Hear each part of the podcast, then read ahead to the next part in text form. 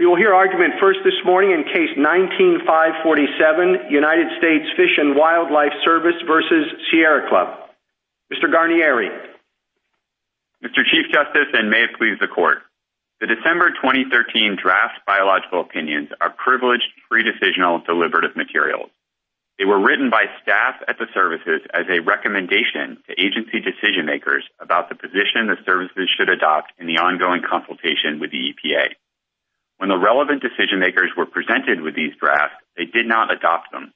They did not sign them, and they did not even transmit them in full to the E P A. Instead, they decided that more work needed to be done before making a final decision. The Ninth Circuit committed two principal errors in concluding, nonetheless, that these drafts are outside the scope of the deliberative process privilege. First, the Ninth Circuit treated the draft as final rather than pre-decisional because it viewed them as the service's last word on the version of the E P A rule under consideration in December twenty thirteen. But the E P A modified its approach, and the services never had any occasion to make a final decision about the abandoned version of the E P A rule. In the D C Circuit's memorable words, the December twenty thirteen draft opinions died on the vine without ever blossoming into a final decision. Second, the Ninth Circuit viewed these drafts as final documents because the drafts largely don't contain redlining, marginal comments, or other obvious signs of still being in flux. That reasoning is unsound. No one would confuse a law clerk's draft with a final decision by a judge, even if the draft is pristine. The key point is that the decision-makers at the services had not yet made up their minds. Their deliberations had not yet come to an end. When the services did make a final decision in May twenty fourteen, they released an eighty-five page joint opinion explaining their reasoning to the public. Here, respondents seek to compel the disclosure of earlier drafts, which recommended reasoning that the services never adopted about a version of the E P A rule that never saw the light of day. The court should reject respondents' efforts to pry into those materials. Uh, Mister Guarnieri, before you can decide whether something is pre-decisional, you have to know what the decision is. And why, why isn't the decision here E P A's final rule on the cooling water intake structures? Uh, and the service's opinion uh, simply is pre-decisional from the perspective of that final rule. Mister Chief Justice, we think the final decision here is the service's decision in the ongoing consultation. Uh, so that, that is the, the final decision occurred in May of twenty fourteen when the services exercised their authority under the Endangered Species Act to render a biological opinion with respect to whether E P A's proposed action would cause jeopardy to endangered species. But that doesn't do, I mean, that, that itself uh, doesn't rep- represent any action by the service with respect to uh, anything other than the E P A uh, decision. I mean, it is pre-decisional with respect to that decision. That's right, Your Honor, but, but we think the deliberative process that, that should be the focus of the court's attention here is the deliberations that were occurring within the services about whether or not the E P A's proposed action would cause jeopardy. No, I know that's what you think. I'm trying to figure out figure out why. I mean, you talk about within a, an agency the different steps in the process, and you say, well, none of those steps is actually, uh, uh, you know, uh, final and decisional. But here, all of a sudden, you get to the end of the services role, and it's final uh, uh, and not pre-decisional, even though it's just part of another ongoing process. In other words, I'm not sure that your position doesn't prove too much. Mister Chief Justice, we, we think the statute itself makes clear that there is a decision-making process that concludes with the issuance of the final biological opinion. Uh, that's in Section seven, uh, B two of, of uh, the Endangered Species Act. The implementing regulations also make clear that with respect to the interagency consultation, it concludes with that, that process concludes with the issuance of a final opinion. Now, of course, if, if the court were to view the, the, deliber- the deliberations here more broadly as encompassing also the E P A's rulemaking, then it's clear that the E P A didn't make a final decision and didn't issue a, a final rule in that rulemaking until May twenty fourteen. So the drafts that are at issue here would also be pre-decisional with respect to the E P A's final rule. Thank you, counsel. Uh, Justice Thomas? Uh, thank you, Mister Chief Justice. Uh, the um, I'd like to follow up with uh, the Chief Justice's line. Uh, the what if there were not a uh, regulation that prohibited the issuance of a final opinion before or while the draft was under review uh, by the requesting uh, agency?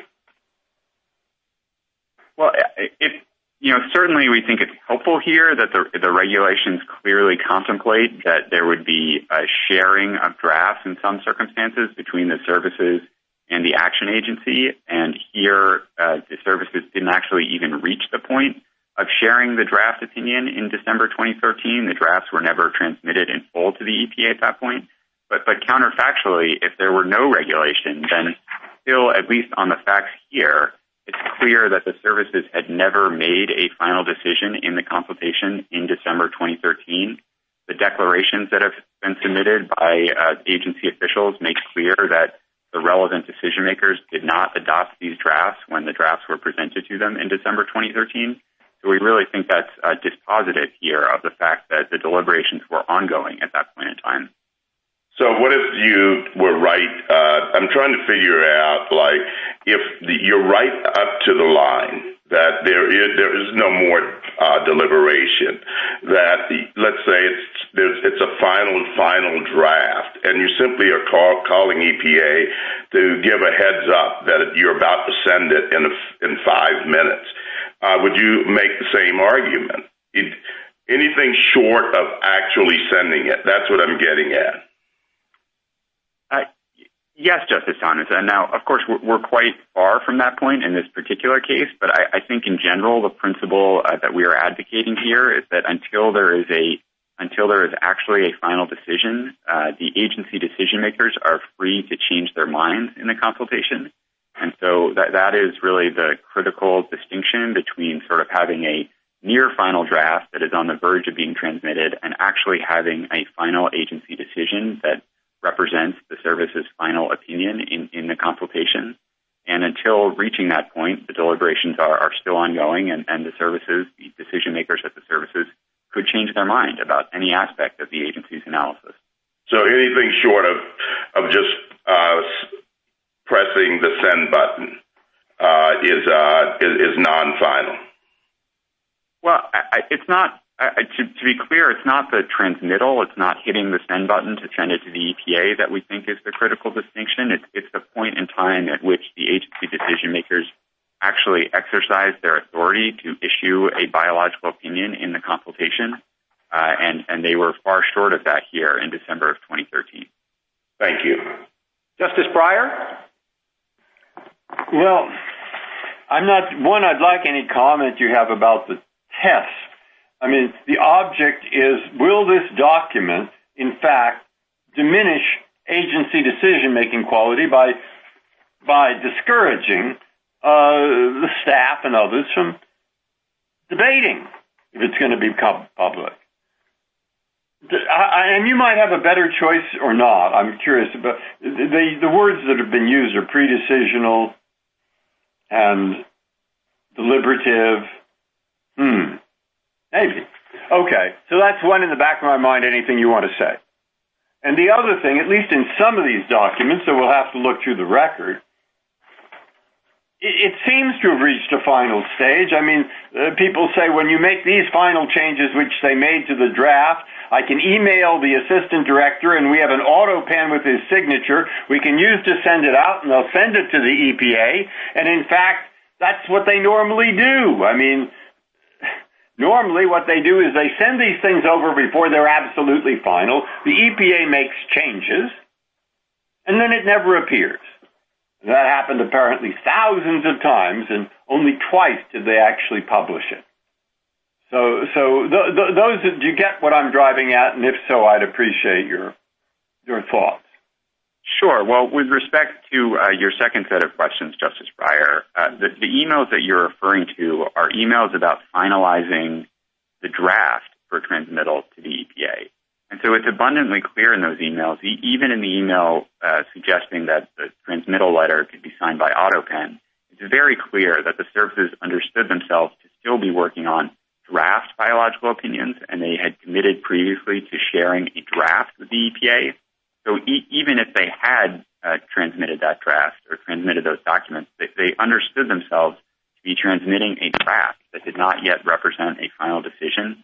Um, with respect to Your Honor's uh, first question, the, the lower courts have understood this court's precedent on the deliberative process privilege to um, require that a document be both pre-decisional and deliberative in order to qualify for the privileges. We're not taking issue with that. We think if the court were to apply that framework here, uh, these documents would certainly satisfy it. Okay, thank you.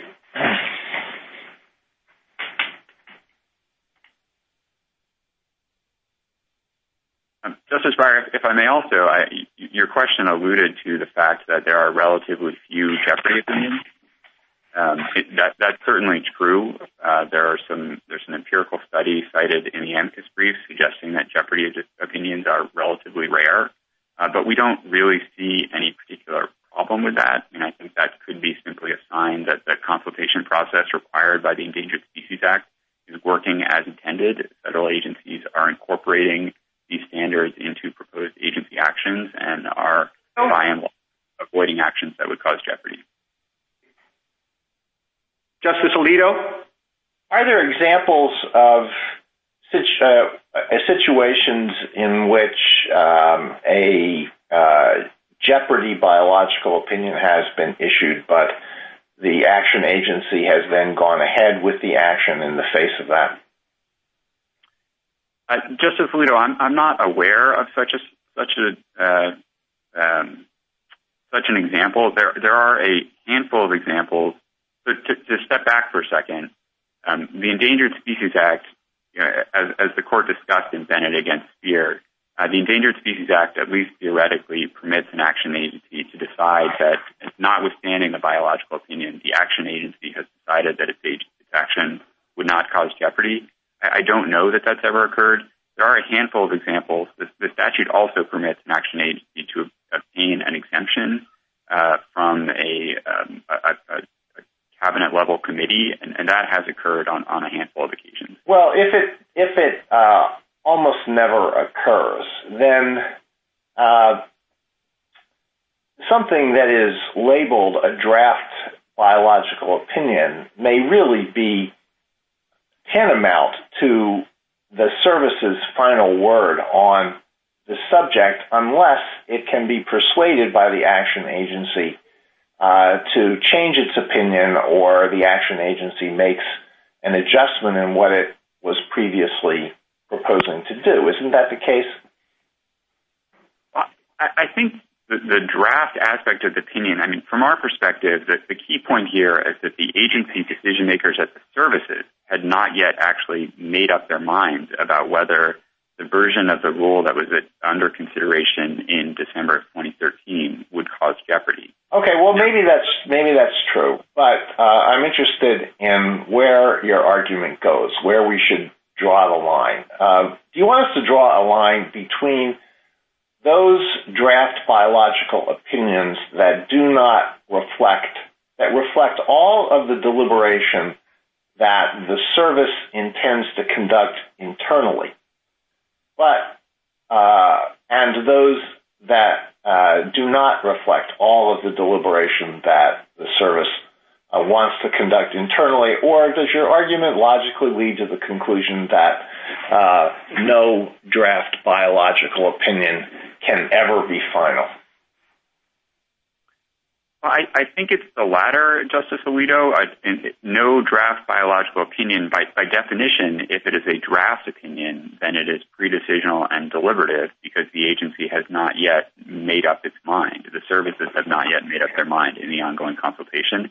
And, and there are good reasons for that. And w- one of them is that, you know, as the regulations contemplate, the services will often share these draft opinions with the action agency, and that process of sort of the uh, give and take between the services and the, the agency that is consulting the services can be helpful to refine the, the draft opinion and to for the services to better understand the proposed agency. Right, th- thank you, counsel. My time has expired.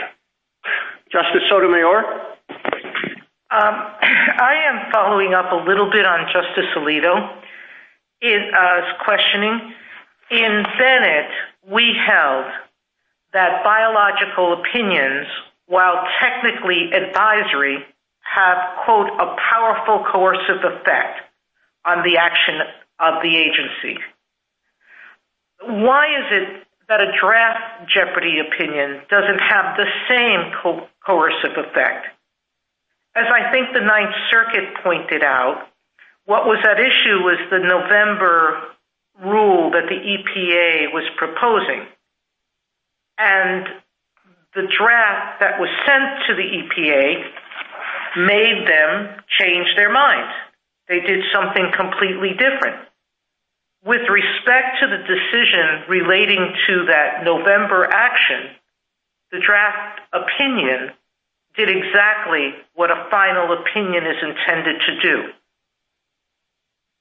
So I, I understand your basic argument that it wasn't clear the agency uh, final decision maker had accepted that that was the Uh, uh, jeopardy opinion they were going to get.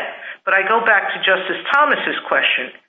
If that agency head was about to sign it and said, eh, I, I'm just going to send it to them and tell them I'll sign it on, on Monday. I don't want to go into the office on Sunday. It would be your argument that that wouldn't be a final opinion worthy of disclosure. Uh, well, uh, Justice Sotomayor, to, to sort of take those questions in, in sequence, I think it's uh, abundantly clear that in Bennett against Spear, the court was discussing final biological opinions, uh, as evidenced by the court's focus on the uh, legal force and effect of the incidental take statement that is issued uh, when the agency, uh, when the services render a jeopardy, uh, excuse me, a no jeopardy opinion. Uh, So the, the court's focus there was on the fact that the final biological opinion does have real force and effect. It has legal consequences. None of those consequences attach to a draft biological opinion. The statute and the regulations attach no legal consequences whatsoever to a draft biological opinion of the kind that are at issue here. Counsel, I have one question I want to get to. Uh, in the Ninth Circuit, you agreed that a remand would be appropriate to determine whether the documents contain segregable factual information. Do you think that if we were to rule in your favor, we would still have to remand for that to happen? Yes, Your Honor, that, that would be appropriate. Un, under uh, under uh, Section five fifty-two B, if a document qualifies for one of the exemptions set forth in subsection B, uh, then and only then uh, would an agency determine whether, notwithstanding the fact that the document qualifies for an exception, there are uh, portions of it that could be segregated and released. Uh, so that, that did occur after the Ninth Circuit decision. That did occur with respect to uh, three documents that the Court of Appeals found to, to qualify for Exemption five. If this court were to uh, sustain our assertion of Exemption five here, then the same kind of analysis would follow on remand. Thank you, counsel. Justice Kagan? Mister Guarnieri, could I focus on the uh, part of your argument, which is that the relevant decision-makers were still working on the draft. And uh, give you a hypothetical, which is that um, there was uh, uh, the draft came to the relevant decision-makers, and he looked at it, and he realized that it was going to cause a big problem for the E P A. And uh, so he said, you know, I'm not going to send this over. I'm going to give the E P A head a call and just tell him everything in it. And that will um, – Uh, ensure that there's nothing foiable um, uh, that uh, uh, in this document. What what would your um, uh, answer to that be? You know, he has the document. He's not working on it, uh, but but he doesn't want to make it foiable. And can he run this in that way? Justice Kagan, there is a body of existing law in the lower courts addressing circumstances in which an agency has implicitly made a final decision. Some of those principles might uh, might be brought to bear on the hypothetical that Your Honor is proposing. But, but here, there's really nothing in the record to suggest that the agencies had implicitly made a final decision, even if they had not memorialized that by, for example, assigning and publicly issuing the biological opinion. And, and in fact, here, the evidence is really all to the contrary. There are declarations from uh, agency officials, including uh, for the Fish and Wildlife Service. Uh, there's a declaration from Assistant Director Fraser, who was himself the agency decision maker uh, for Fish and Wildlife. And he says that he was presented with these draft declarations, and he determined not to make a decision at that time because he felt that more work was needed in the consultation. Yeah, so, it, it, it, it's a very general statement. Do you have any sense of what more work needed to be done? Because one way to understand what happened here is that everybody um, uh, really responded and acted as if there were a completed draft opinion. You know, there was uh, sending the reasonable alternatives over. The A P, the E P A starts uh, talking to the service about how to change its rule. The E P A does change its rule. It was as if, um, uh, you know, everything that happened was as if there had been a final draft opinion that was sent to the E P A. Well, Justice Kagan, uh, among other things, Assistant Director Fraser said that um, and this is at page fifty-eight of the Joint Appendix, that key elements of the E P A's rule were still being deliberated within the E P A.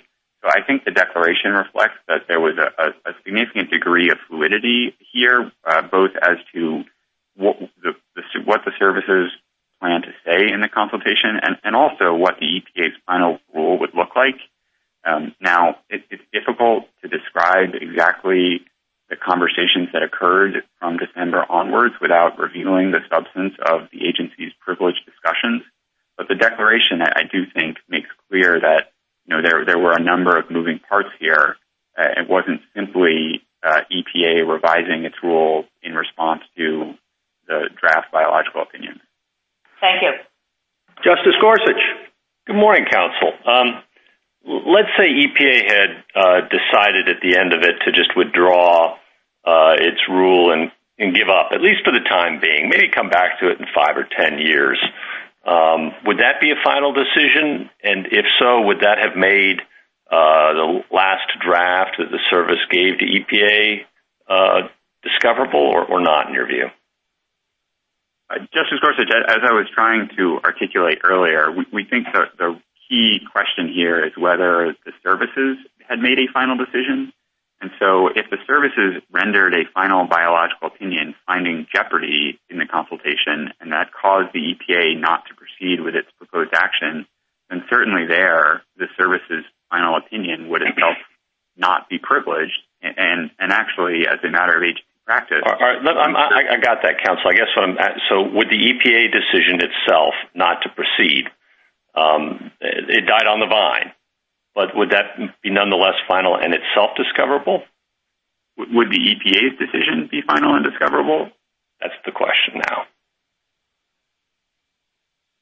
Uh, I, I suppose it would depend. I mean, if the E P A memorializes its decision not to proceed in the rulemaking in some sort of agency document, then its explanation of, of why it had chosen not to proceed w- would not uh, hypothetically, would not be pre-decisional or deliberative, and therefore uh, w- would be FOIAble. Um, but if they just decide in its last draft, you know, we're not. We just it's too hard. We can't do it. We give up internally. But it doesn't. It doesn't publish anything. Would that be final? Uh, no, I, I don't think that would be final. And in fact, that would be reminiscent of the situation that this court contemplated in footnote eighteen of its decision in Sears, which is that you know you're you're going to have privileged internal deliberations that do not result in any final decision because, you know, you could have a degree of kind of agency brainstorming that doesn't ultimately lead to any final agency action. And, and in that circumstance, the agency's deliberations are privileged even though they do not culminate in any specific final decision. And what if, what if, what if alternatively the leadership of the service had, uh, you know, signed that last draft and sent it over to E P A? Um, E P A didn't, whoever, whatever happened at E P A happened, but the, the services signed something. The E P A, though, you know, ultimately maybe decided not to do anything. Would the service uh, document be discoverable? If the services document remained in draft form and had never actually been issued as a final biological... No, it was, it was, I'm supposing now it was signed by the leadership of the service and sent over to E P A. Yeah, in, that, but, in that circumstance... But E P A decided to do nothing. It, I, its regulation died on the vine. I, I see. I see. Yeah, yes, that that would be the, when the agencies reach a final decision in a consultation, they release their opinion, their biological opinion, to the public. And, well, no, they didn't. They sent it over to E P A because E P A's was still in draft form. But the service decided they'd come to a final view on the draft of E P A, and they signed it. Then what? Uh, then, then that that would be a decision that would we could not withhold under the deliberative process privilege because the services has have reached a final decision. They have exercised their authority under the Endangered Species Act. And counsel, thank you. My, my my time's over. Thank you, Justice Kavanaugh. Uh, thank you, Chief Justice, and good morning, Mister Guarnieri. Just to follow up on the Chief's questions and uh, Justice Gorsuch's uh, questions, it's possible, I think, in your view, that even a final agency or opinion or memo could still be pre-decisional as part of a broader deliberative process, Uh, and a draft opinion, which we have in this case, in your view, is even more obviously pre-decisional. Is that correct is, in terms of a general statement? I, I do think that's correct. And, and that's why in our briefing we, we've referred to these in places as drafts of drafts, because here the E P A, I mean, the, the December twenty thirteen draft biological opinions had not even reached the point of uh, being transmitted as drafts to the E P A. To follow up on uh, something that Justice Kagan asked, does the motive of the agency official with respect to FOIA play a role in determining uh, how a court should assess whether it's uh, obtainable under FOIA? It, it has not traditionally been a part of the analysis that this court has engaged in for the deliberative process privilege. Uh, as, as I said to Justice Kagan, I think there are existing doctrines that can address any concerns along those lines, including doctrines under which an agency uh, may be determined to have implicitly reached a final decision, uh, even though a document might be notionally labeled a recommendation or a draft. Uh, but, but those are simply inapplicable here. There's really no basis to infer that the services, that the decision makers at the services had made a final decision in December twenty thirteen. I think there's a concern lurking in this case uh, that executive branch officials might just stamp draft on everything uh, and uh, therefore uh, evade FOIA. Can you respond to that uh, concern?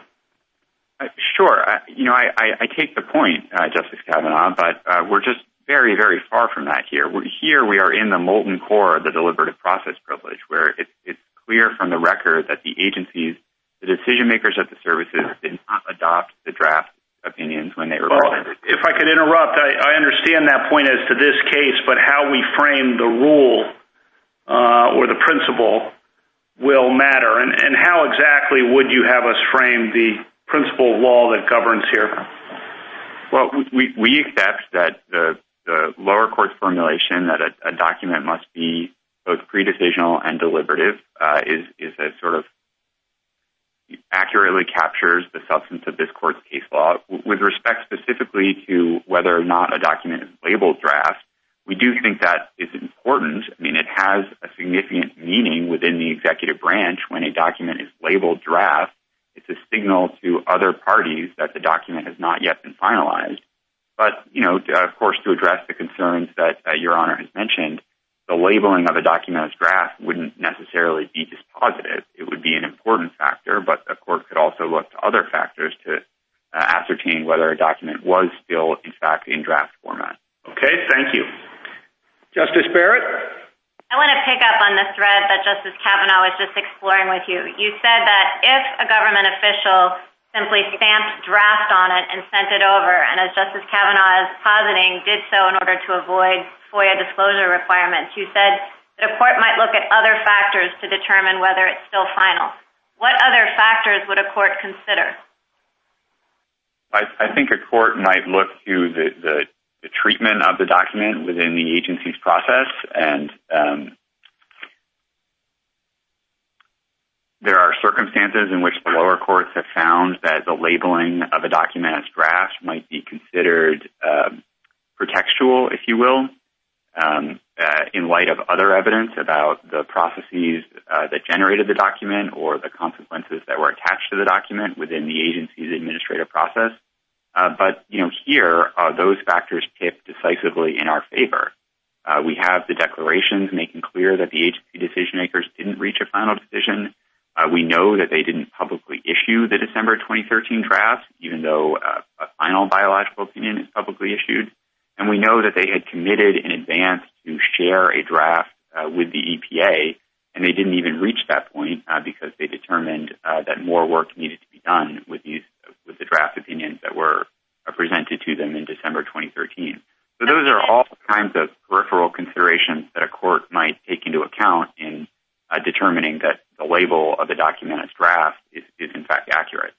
That's a pretty fact-intensive determination then. So it's not your position that we should adopt some sort of bright line saying, listen, it's not over till it's over. It's not until it's actually issued in the sense of being final, maybe even in the Bennett versus Spear sense of the word. You're not asking for a rule that's that bright. Well, we, we think that those considerations for this particular scheme, the line is very easy to draw because it's so clear that the Endangered Species Act and its implementing regulations uh, set up a process in which the deliberations conclude with the issuance of a final biological opinion. And I think the court could dispose of this case on that ground alone. Uh, but if there are concerns that, you know, disposing of the case on those grounds might lead to uh, evasions or protectual, the, the protectual use of a label draft in the future, then I, I was just trying to give the court some comfort that there are other considerations that could also be brought to bear to, to make sure that that isn't occurring. So your first order preference would be the kind of formalistic line that I was just describing, and then your backup argument would be if the court was uncomfortable about the possibility of avoiding FOIA obligations by, say, the stamping draft on the top, that we go with the more kind of multi-factor, fact-specific test, you know, maybe to see was the agency holding this out as a final opinion. Uh, yes, Your Honor. Yes. I, I think that, that captures the, the, the way that we think the case ought to be resolved. Um, the, the deliberative process privilege here uh, ought to extend to all of the deliberations that precede the issuance of the actual final biological opinion. Thank you. Mister Guarnieri, do you want to take a minute to wrap up? Uh, thank you, Mister Chief Justice. I, I would just emphasize again, as I've tried to uh, several times this morning, that, that there can be no real dispute on the facts of this case, that the decision makers at the services did not make a final decision in December twenty thirteen.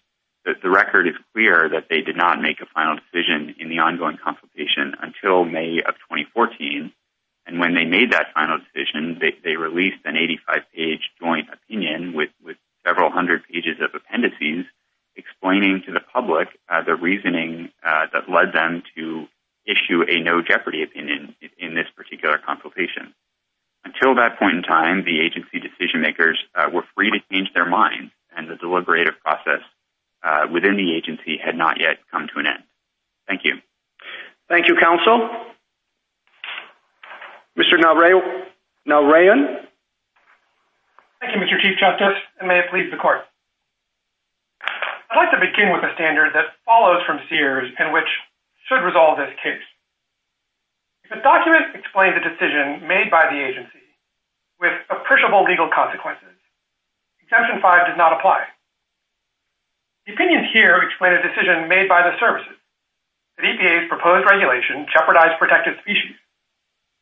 As Bennett holds, that jeopardy decision has legal consequences. Because the services' conclusions invariably get deference, the services' jeopardy determination made it very likely the E P A's regulation would be overturned unless E P A adopted additional protections. None of that turns on whether the services label their opinions draft or final.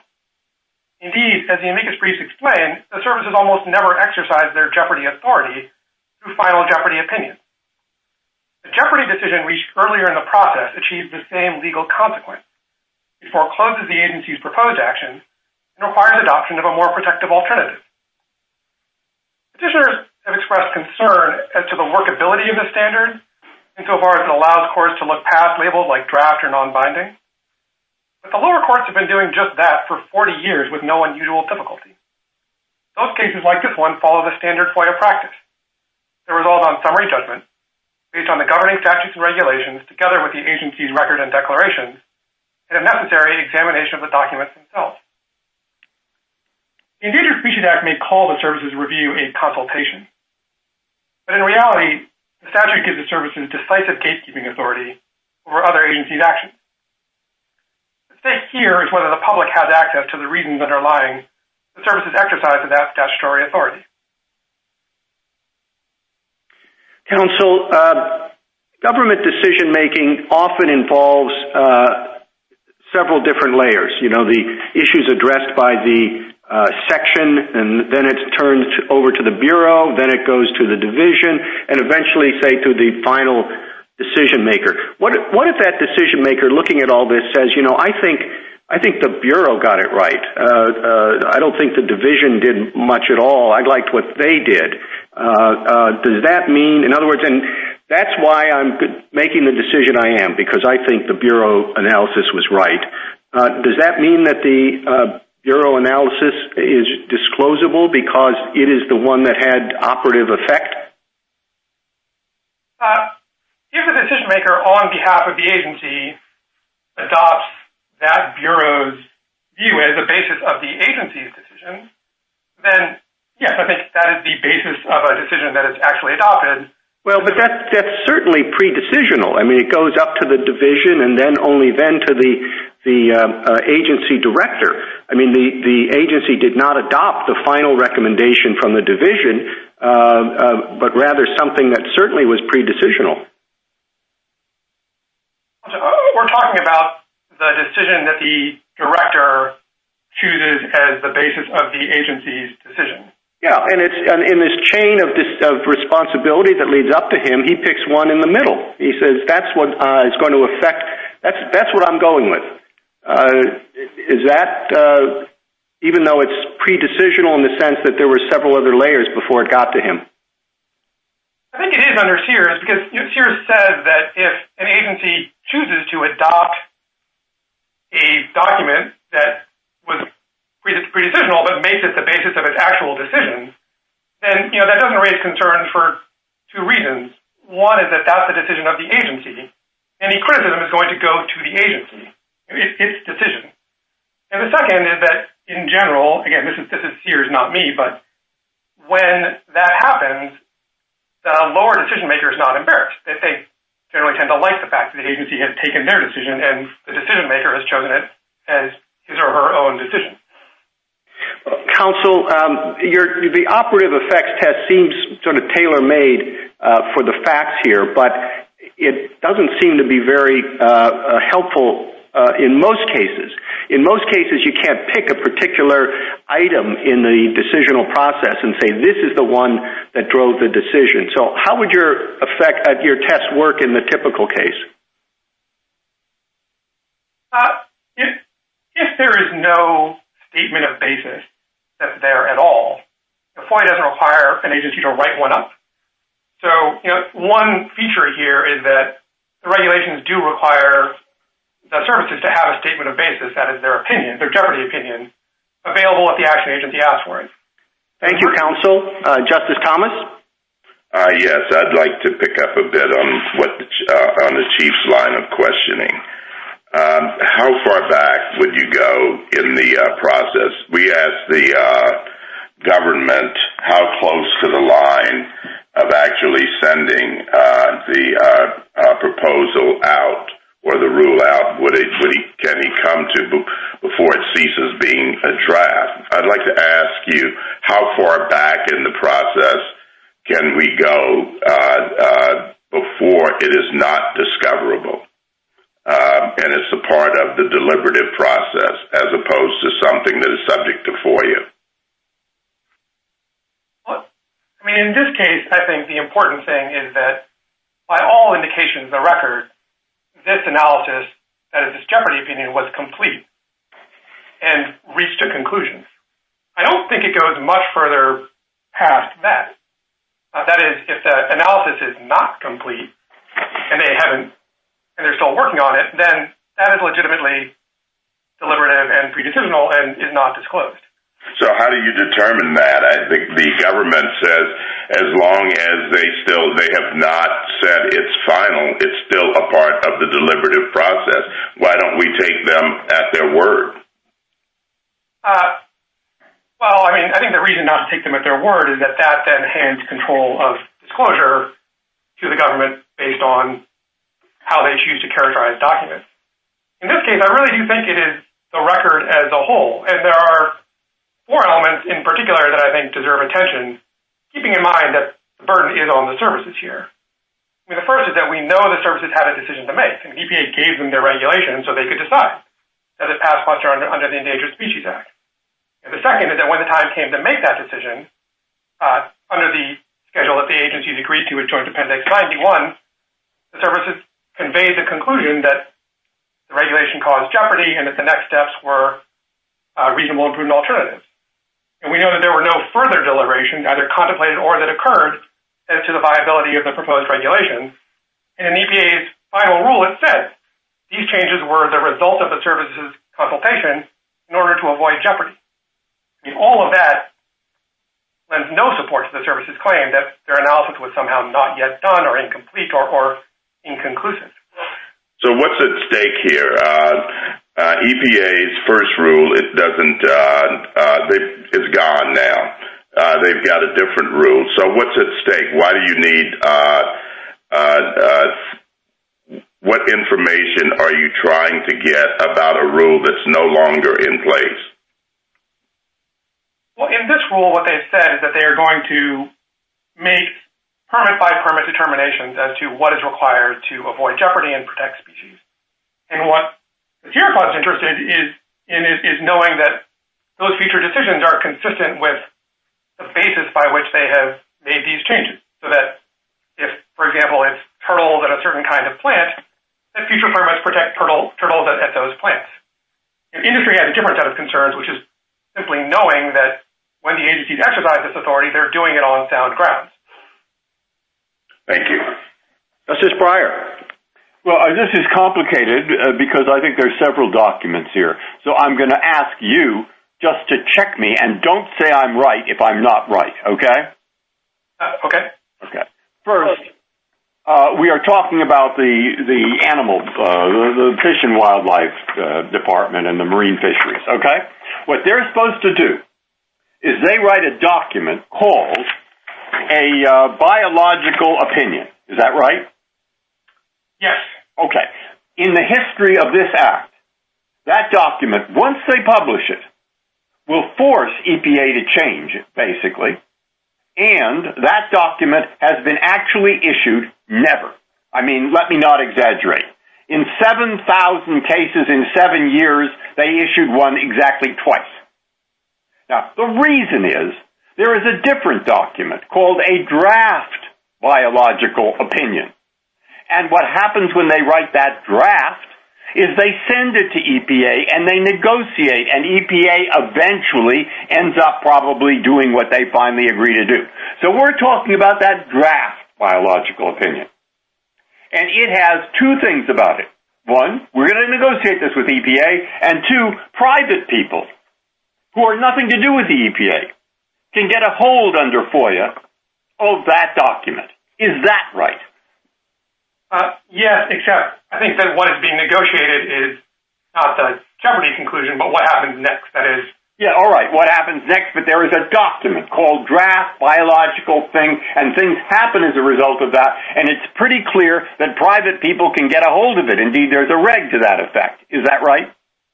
Uh, that's right, if there's an applicant involved with the process. An applicant can get a hold of it. So I had thought that that was... Once you write that draft biological opinion, you've got something that's final enough that somebody can get it under FOIA. Now the question here is, well, what about the draft leading up to that draft? And that's what we're trying to get, or not get. Is that right? No, Your Honor, I think our position is that this document is that draft. I mean, E P A didn't ask yeah, yeah, yeah, yeah, but it doesn't say it. And so the government says, well, this is just a draft of the draft. Or maybe the government means, no, you can't get a hold of the draft, in which case you can never get a hold of anything, because they never use anything beyond the draft. Uh, Is that right? That's how I understand the government's position, but to be clear, you know, all they've said is that E P A didn't ask for it, so it was never formally transmitted. They did send over portions, and this does appear to be the statement of basis for the jeopardy conclusion. Okay. So your view is I look through the nine, or the, the documents that are supposed to be turned over or not, I read this record, and I ask myself, is this in effect the draft biological opinion? Or is this a document that is part of the debate within the agency that will lead up to the draft biological opinion that will serve as a basis for discussion with E P A? Have I got that right? Uh, yes, along with the rest of the record. Okay, okay. Now I know what to do. That's extremely helpful. Thank you. Justice Alito. Uh, well, I really don't know what to do. Uh, we face a conundrum. One possibility is for us to say that if it's a draft, uh, it's it's privileged. Uh, the other is to try to draw a distinction between different kinds of drafts. So let me ask you this. Suppose that the services went through a three-step process in issuing a biological opinion, and the draft produced at step one turns out to be what the service will ultimately issue ninety percent of the time. What emerges from step two is what it will issue ninety-seven percent of the time. And uh, what emerges from step three is the final product. Now, at what point do you think uh, a document would become non-privileged?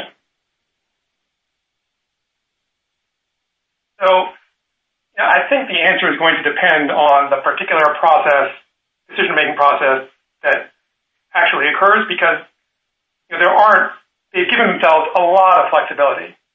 So in a case like this one where there was no further deliberate deliberation that seemed to have been contemplated or that occurred, then you know, it is the, the ninety percent draft because you know, the ten percent simply doesn't seem to be an issue in this case. E P A chose not to interrogate their, their determination here, as agencies normally do. Well, you know, with respect, counsel, I don't know how satisfactory that answer is, because if a service is determined not to have this released under FOIA, all they need to do at every step is simply to say, this is what we think up to this point, but of course, uh, this isn't our final word. We're open to hearing other uh, information about this, so that it's made explicitly non-final, subject to further internal deliberations until it's finally issued. Well, no, I mean, the fact that they could change their mind in their own discretion is clearly not enough. I mean, Sears says that at footnote twenty-five. Roman does not stand for that proposition. So, you know, if all they say is, well, in our discretion, we have some room to move, that's even true about final biological opinion. I think, you know, what, what I'm saying is that if you have a situation in which, you know, they have a, a process set up where they say, look, we're giving you a draft and we want your opinion and we intend to respond to it. You know, if a real deliberative process is set up within the rulemaking, then that's a different kind of draft. Well, so help me, could you just say as succinctly and precisely as possible what you think the test is we should apply in distinguishing among opinions that are labeled drafts? If the draft opinion reflects a decision made by the agency with appreciable legal consequences, then it needs to be released. Well, I mean, if it was, if step one was followed fifty percent of the time, that would have appreciable legal consequences, wouldn't it? I think it would. I just want to be clear that, you know, fifty percent, I mean, if it is a, a discretionary reconsideration process and, you know, the services have all the power to control what happens in that other fifty percent, then yes. You know, all right, thank you. Justice Sotomayor?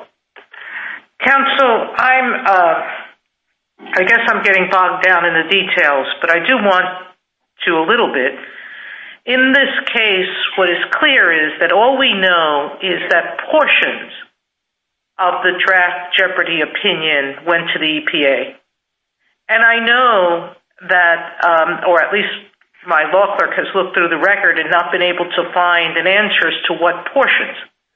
But how can we say that there was a final draft Jeopardy opinion that was signed off if the E P A never saw it? And if they never saw it and were working in a collaborative process thereafter to change their rule, how could um, how can it help you to look at that draft when the E P A, in following whatever it's doing now, was never informed by the draft?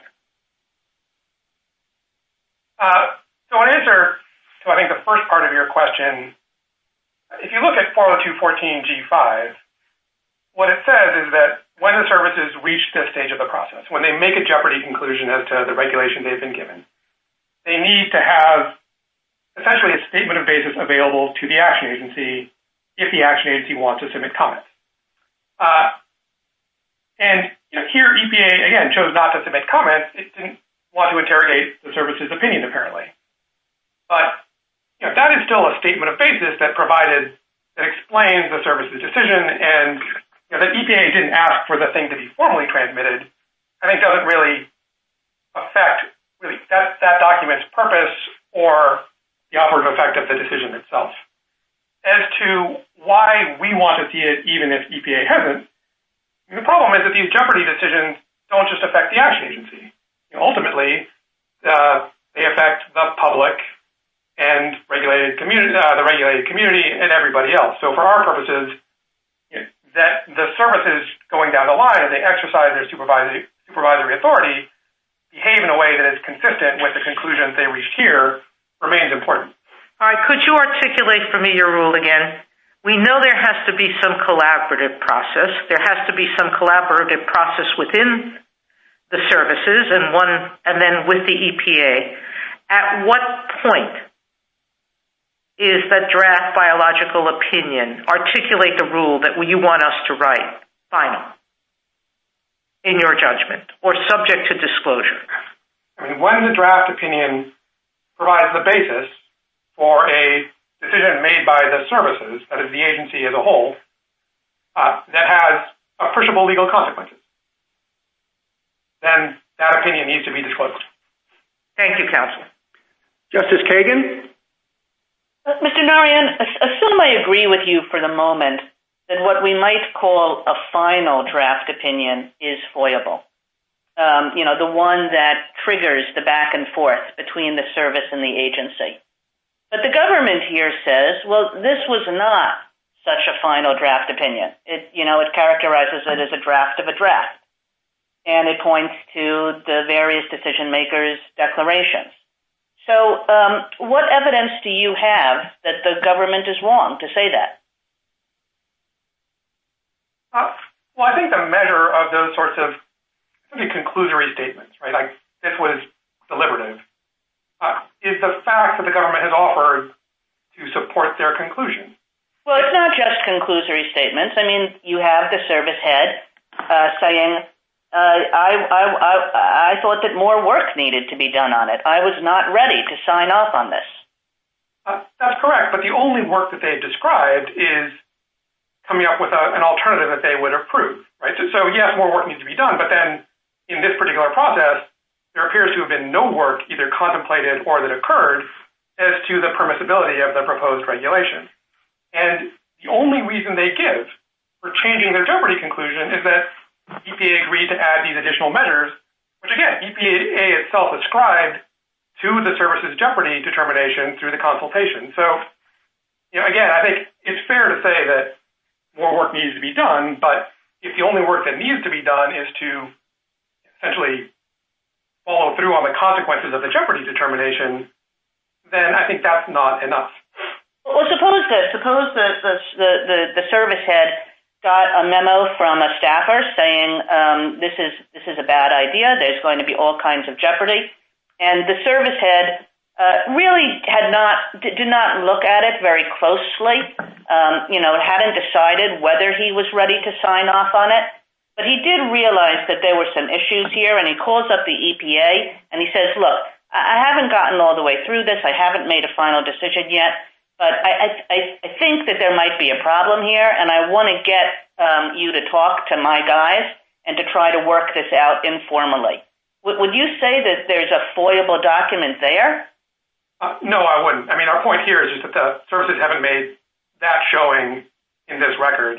And the other point is that they are required to have a statement of basis available under four oh two fourteen G five when they reach this stage. That is when they make a jeopardy conclusion. So, well, I guess why isn't my hypothetical essentially this case?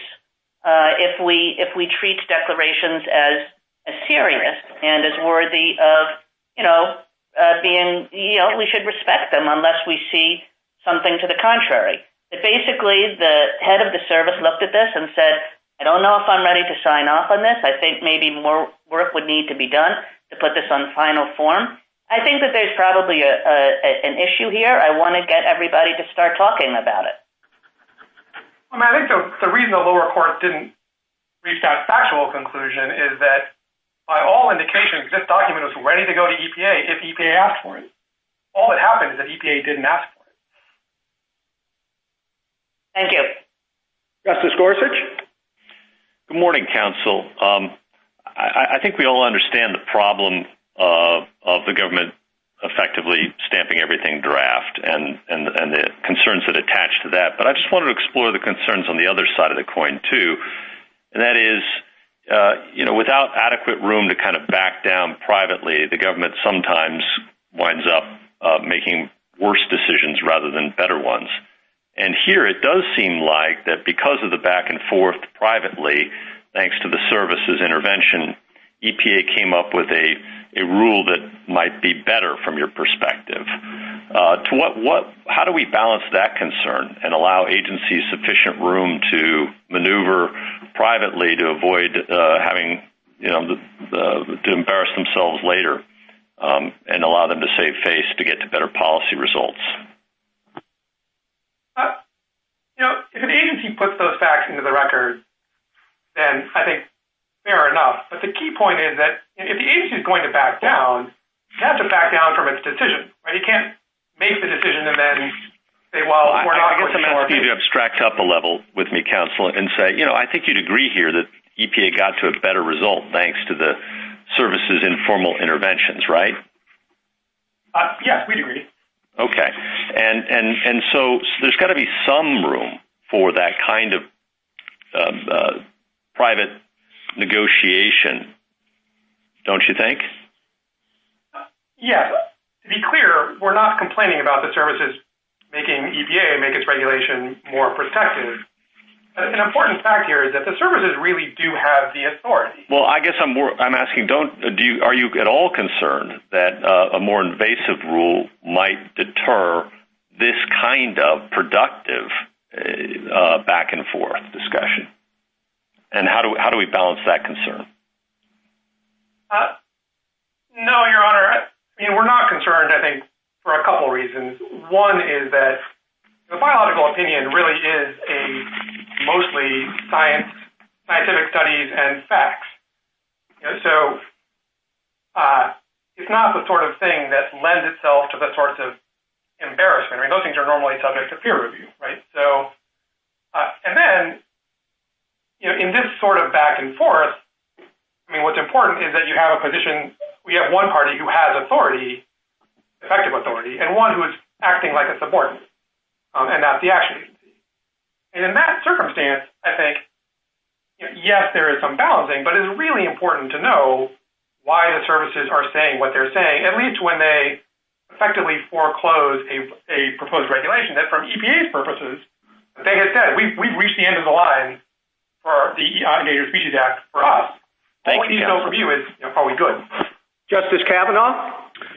Thank you, Mister Chief Justice, and uh, good morning, Mister Narayan. I wanted to pick up first on uh, Justice Thomas and Breyer and Alito and, and others have talked about uh, what is the agency decision. I would I would have thought that the way to do this is to start by figuring out what is the decision, capital D decision, and then everything that led up to that decision is is pre-decisional. Uh, and that would be a pretty simple formula.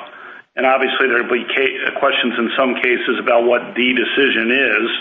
Here, theoretically, you could argue E P A's decision, but the government acknowledges that the service's opinions are the decision. What's wrong with that framework? Uh, I don't think anything's wrong with it, so long as we recognize that when E P A gives a proposed regulation to the services and asks, does this pass muster under the Endangered Species Act, that is a capital D decision. And the second question I wanted to ask is the need for clear rules in the FOIA context. So the, the need for that, I think, is uh, multi-pronged. First, the agency officials who are engaged in deliberations need to be able to speak with candor, as Justice Gorsuch was just saying. Second, FOIA officers who are rampant throughout the executive branch spend an enormous amount of time and resources on FOIA could use clarity. And then district court judges uh, in the District of Columbia and elsewhere, if you talk to, would lament the lack of clarity and clear rules in, in FOIA cases. Uh, so that raises the concern that the effects-based test or looking at the effects of uh, the memo could become so fact-intensive uh, and could really blur the longstanding pre-decisional principle of the deliberative process privilege, because lots of drafts have have real effects within the executive branch. Can you respond to all of that? Uh, yes. I mean, so I'll start with the agencies, because it, I think it is important here that the services have themselves developed workable standards. These are the memos we cited at page fifty-five of our draft, by which they do distinguish between uh, drafts that have decisional weight and those drafts that really are deliberative. Uh, so there's no suggestion, or at least there's no evidence, that there's any lack of clarity that is, is, is impeding their activities in this context. As to the district courts, you know, the district courts have not, I mean, yes, they are perhaps fact-intensive judgments, but really no more so than those required under other elements of the A P A. And, you know, it is always possible for an agency to submit declarations that don't speak to the standards and then say, well, these standards are unworkable. For an agency to put in facts like, you know, in fact, there are elements of the biological analysis that we, with which we did not agree, or um, you know, all of those things are, are in their possession, and the reason FOIA places the burden on the agency is because they're the only ones that have it, right? So, again, in general, these cases have been resolved in really typical FOIA fashion. I mean, it's, you look at the regulations and the statute, you look at their declarations in the record, and if all of that isn't clear, then there's the option of in-camera review. Okay, thank you. That's helpful. Justice Barrett? Counsel, I have a question following up on Justice Breyer. When he gave you the hierarchy of documents that might be at stake here, I want to be sure that I understand the consequences that flow from each. So, you know, in your conversation with Justice Breyer, you identified the biological opinion, which is almost never issued, the draft biological opinion, which is available by regulation, and then the draft of a draft, which the government says this was. Is it true that the draft biological opinion, that second one on the hierarchy, is always foiable and that there's no controversy about that?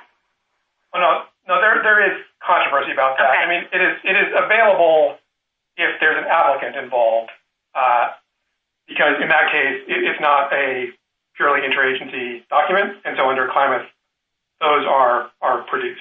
Okay. Um, I mean, one of the controversies here is, you know, is that kind of draft document available or not? Okay, thank you. I wanted to clarify that. My next question has to do with the what you characterized as the legal effect of this document. Why was it a legal effect as opposed to simply a practical effect when having this document caused the E P A to abandon the twenty thirteen regulation and then move on to the twenty fourteen regulation? Well, I, th- I think Bennett really suggests uh, three reasons why under the Endangered Species Act there are legal consequences and not just practical influence. I mean, the first is that there's a statutory prohibition in Section seven, right? No actions are allowed that create jeopardy. Uh, The second is that the, the services have a mandatory statutory role in, in enforcing that prohibition. Uh, so it's not a matter of, of just asking for advice from somebody. They have to be involved. But I'm sorry, counsel, let me just interrupt for one second. I think that's true if you have a final biological opinion, but in this case, would you say that if E P A simply got, I'm sorry, if E P A simply got wind of what the services were thinking and said, oh, well, it doesn't look like this is going to be on a, a good track for us with respect to jeopardy, and so abandoned it, that seems to me a practical consequence. And that might be the same kind of consequence that flows from a draft opinion as opposed to a biological opinion, which does have force in the scheme. Uh, no, I mean, I agree with you that in that scenario, you know, it would be privileged. I think the point here is that the services reached a conclusion, conveyed the conclusion to E P A, and E P A responded exactly as the services expect them to respond. I mean, when they say jeopardy, E P A then moves to change its regulation. And how can a draft opinion give rise to that legal consequence? And what Bennett says is that what's important is that when the services reach a conclusion, the action agency knows that that conclusion is based on an administrative record that is going to get deferred.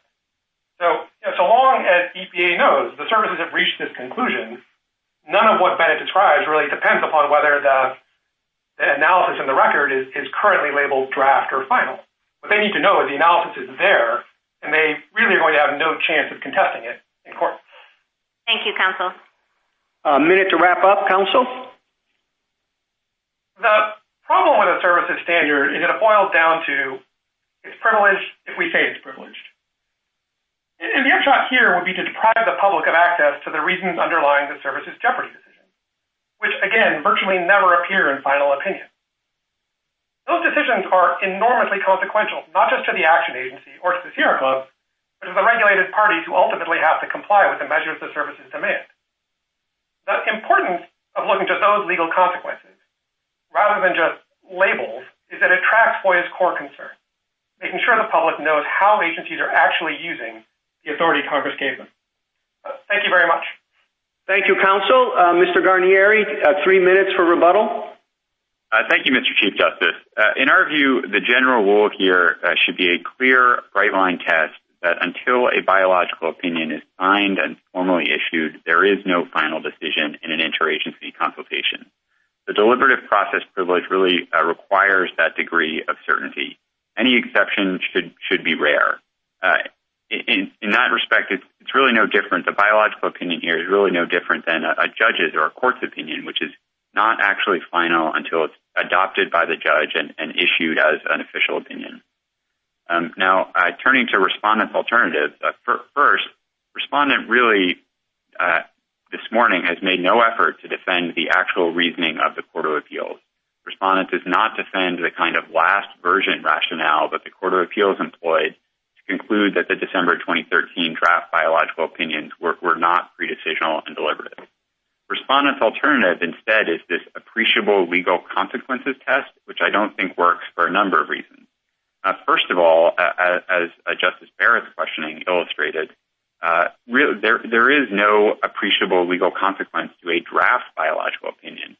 Legal consequences attach only to the final biological opinion. Second, uh, as Justice Kagan's hypothetical illustrated, the appreciable legal consequences test that respondent has proposed here really proves too much because the same the same consequences that respondent is relying on here could have flowed from, for example, uh, an informal recommendation made by a subordinate staff member at one of the services. You know, we, we use this example in our reply brief. If a junior staffer at one of the services had sent an email to the E P A at the very outset of the consultation saying, well, in my view, my supervisors might make a jeopardy determination here unless you change the following things about your proposed rule. No one would confuse that with a final decision. Respondents, respondents' only real answer to those problems is to insist that uh, in this particular consultation, the services, in fact, made a decision in December twenty thirteen. And that contention is just at odds with the record of the proceedings here. It's clear that the agency decision-makers at the service never adopted the December twenty thirteen draft as an official agency position. Uh, they never signed them, they never publicly issued those documents, and they never even transmitted them in full to the E P A. What respondent is seeking to obtain here is not an explanation of the decision the agencies actually made. As respondent confirmed, respondent would like these drafts in order to impeach the decision that the agencies made in future challenges to uh, the application of the E P A's rule to particular permits. So a respondent is seeking to mount a sort of collateral attack against the agency's decision, not to understand the basis for that decision. The court should reject that effort. Thank you. Thank you, counsel. The case is submitted.